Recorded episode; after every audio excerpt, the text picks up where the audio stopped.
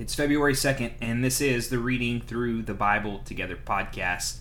My name is Blake Farley, and I am honored that you take some time with me as we read through the one year Bible plan in the New Living Translation. Today's Old Testament reading begins in Exodus chapter 15, verse 19, and it ends in Exodus chapter 17, verse 7.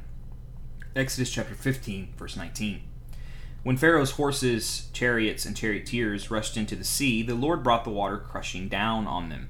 But the people of Israel had walked through the middle of the sea on dry ground.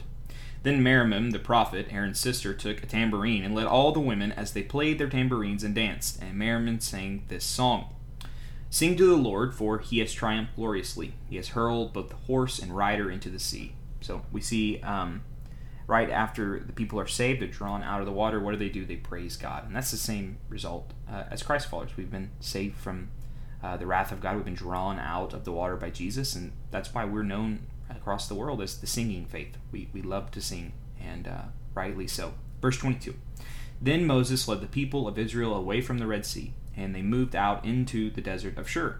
They traveled in this desert for three days without finding any water. When they came to the oasis of Marah, the water was too bitter to drink, so they called the place Marah, which means bitter. Then the people complained and turned against Moses. What are we going to drink? they demanded. So Moses cried out to the Lord for help, and the Lord showed him a piece of wood. Moses threw it into the water, and this made the water good to drink.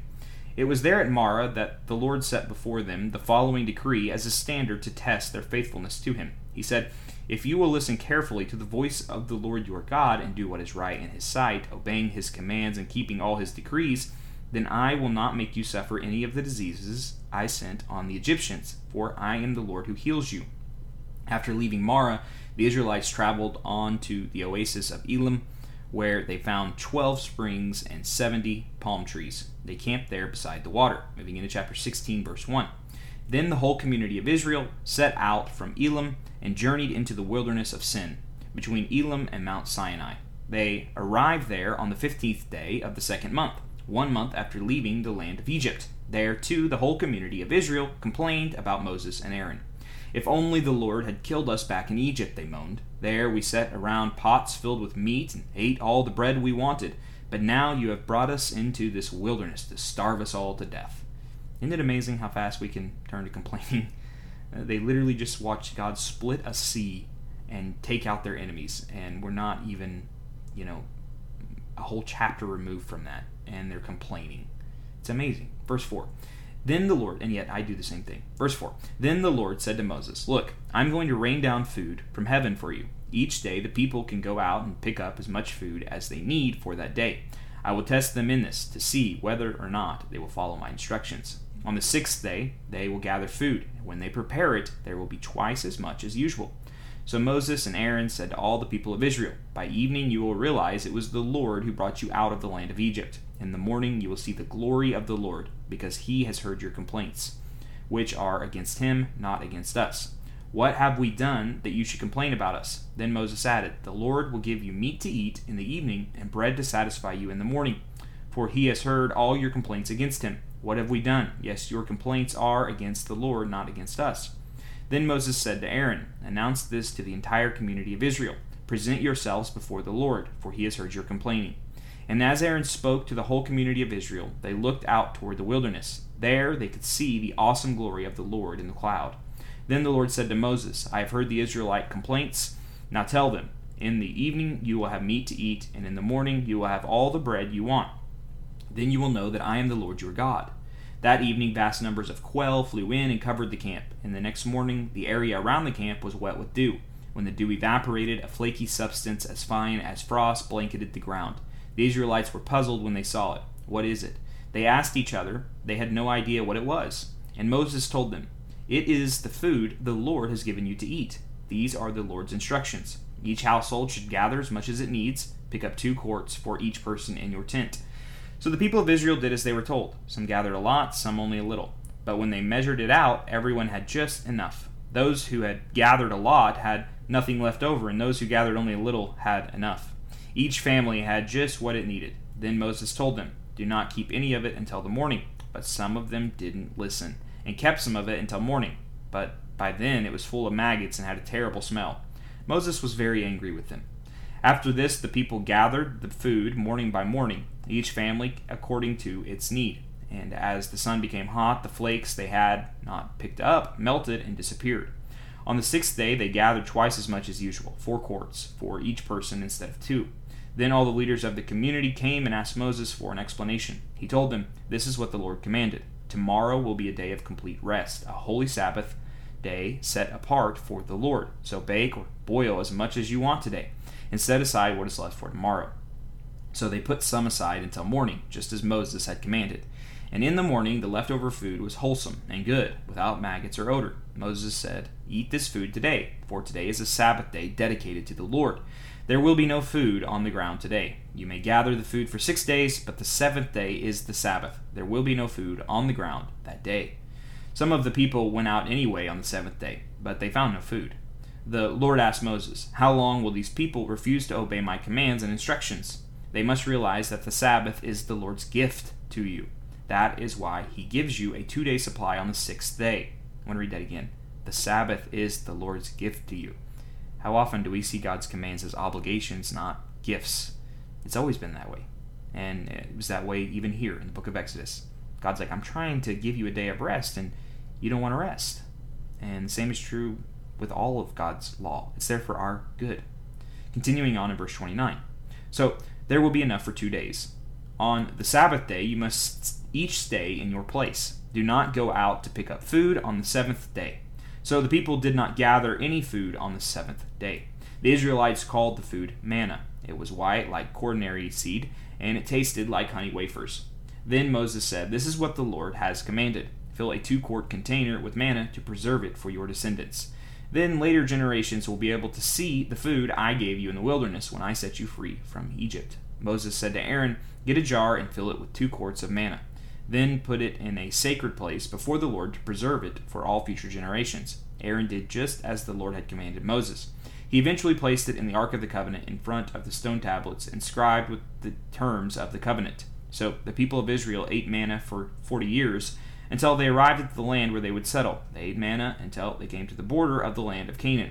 The container used to measure the manna was an omer, which was one tenth of an ephah. It held about two quarts. Moving into chapter 17, verse 1. At the Lord's command, the whole community of Israel left the wilderness of sin and moved from place to place. Eventually, they camped at Rephidim, but there was no water there for the people to drink. So, once more, the people complained against Moses. Give us water to drink, they demanded.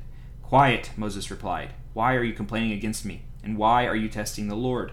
But tormented by thirst, they continued to argue with Moses. Why did you bring us out of Egypt? Are you trying to kill us, our children, and our livestock with thirst? Then Moses cried out to the Lord, What should I do with these people? They are ready to stone me. The Lord said to Moses, Walk out in front of the people. Take your staff, the one you used when you struck the water of the Nile, and call some of the elders of Israel to join you. I will stand before you on the rock at Mount Sinai strike the rock, and water will come gushing, gushing out. Then the people will be able to drink. So Moses struck the rock as he was told, and water gushed out as the elders looked on. Moses named the place Massah, which means test, and Meribah, which means arguing, because the people of Israel argued with Moses and tested the Lord by saying, Is the Lord here with us or not? And that concludes our Old Testament reading. Moving on to the New Testament, Matthew chapter 22, verses 1 through 33. Matthew 22, verse 1. Jesus also told them other parables. He said, The kingdom of heaven can be illustrated by the story of a king who prepared a great wedding feast for his son. When the banquet was ready, he sent his servants to notify those who were invited, but they all refused to come. So he sent other servants to tell them, The feast has been prepared. The bulls and fattened cattle have been killed, and everything is ready come to the banquet. But the guest he had invited ignored them and went their own way, one to his farm and another to his business. Others seized his messengers and insulted them and killed them. The king was furious, and he sent out his army to destroy the murderers and burn their town. And he said to his servants, The wedding feast is ready, and the guests I invited aren't worthy of honor. Now go out to the street corners and invite everyone you see. So the servants brought in everyone they could find, good and bad alike and the banquet hall was filled with guests. But when the king came in to meet the guest, he noticed a man who wasn't wearing the proper clothes for a wedding. Friend, he asked, How is it that you are here without wedding clothes? But the man had no reply. Then the king said to his aides, Bind his hands and feet and throw him into the outer darkness, where there will be weeping and gnashing of teeth. For many are called, but few are chosen. Then the Pharisees met together to plot how to trap Jesus into saying something for which he could be arrested. They sent some of their disciples along with the supporters, of Herod to meet with him. Teacher, they said, we know how honest you are. You teach the way of God truthfully. You are impartial and don't play favorites. Now tell us what you think about this. Is it right to pay taxes to Caesar or not? But Jesus knew their evil motives. You hypocrites, he said. Why are you trying to trap me? Here, show me the coin used for the tax. When they handed him a Roman coin, he asked, Whose picture and title are stamped on it? Caesar's, they replied. Well, then, he said, give to Caesar what belongs to Caesar, and give to God what belongs to God. His reply amazed them, and they went away. That same day, Jesus was approached by some Sadducees, religious leaders who say there is no resurrection from the dead. They posed this question Teacher, Moses said if a man dies without children, his brother should marry the widow and have a child who will carry on the brother's name. Well, suppose there were seven brothers. The oldest one married and then died without children, so his brother married the widow. But the second brother also died, and the third brother married her. This continued with all seven of them. Last of all, the woman also died. So tell us, whose wife will she be in the resurrection? For all seven were married to her. Jesus replied, Your mistake is that you don't know the Scriptures, and you don't know the power of God. For when the dead rise, they will neither marry nor be given in marriage. In this respect, they will be like the angels in heaven. But now, as to whether there will be a resurrection of the dead, haven't you ever read about this in the Scriptures? Long after Abraham, Isaac, and Jacob had died, God said, I am the God of Abraham, the God of Isaac, and the God of Jacob. So he is the God of the living, not the dead. When the crowds heard him, they were astounded at his teaching. And that moves us on into our Proverbs of the day, Proverbs chapter 6, verse 20 through 26. Proverbs 6, verse 20. My son, obey your father's commands, and don't neglect your mother's instruction. Keep their words always in your heart, tie them around your neck. When you walk, their counsel will lead you. When you sleep, they will protect you. When you wake up, they will advise you. For their command is a lamp, and their instruction is a light. Their corrective discipline is the way to life. It will keep you from the immoral woman, from the smooth tongue of a promiscuous woman. Don't lust for her beauty. Don't let her coy glances seduce you. For a prostitute will bring you to poverty, but sleeping with another man's wife will cost you your life. And finally, we will now be reading Psalm 27 in a posture of prayer. This is the 27th Psalm, a psalm of David, verse 1. The Lord is my light and my salvation, so why should I be afraid? The Lord is my fortress, protecting me from danger, so why should I tremble? Lord, thank you uh, that I have you in my corner. Thank you, Lord, that you are my light and my salvation, and you've taken care of the biggest thing in my life, which is sin and death, through Jesus who came and lived the life I couldn't live, died the death I deserved to die, and rose again, inviting me into eternal life, inviting me to take part in his kingdom. Lord, uh, I forget this, and I do get afraid and I tremble. I thank you for people in my life, and I thank you for your word that will remind me that I have no reason for fear. Verse 2 when evil people come to devour me, when my enemies and foes attack me, they will stumble and fall. Though a mighty army surrounds me, my heart will not be afraid. Even if I'm attacked, I will remain confident. The one thing I ask of the Lord, the thing I seek the most, is to live in the house of the Lord all the days of my life, delighting in the Lord's perfections and meditating in his temple. For he will conceal me there when troubles come. He will hide me in his sanctuary. He will place me out of reach on a high rock. Then I will hold my head high above my enemies who surround me.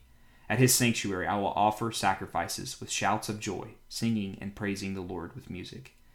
Yes, Lord, I thank you that this prayer is true for me because of what Christ Jesus has done on my behalf. I love you, Lord, and I praise you. Amen. Thank you for joining me for today's reading, and I hope to see you back here tomorrow as we continue our journey reading through the Bible together.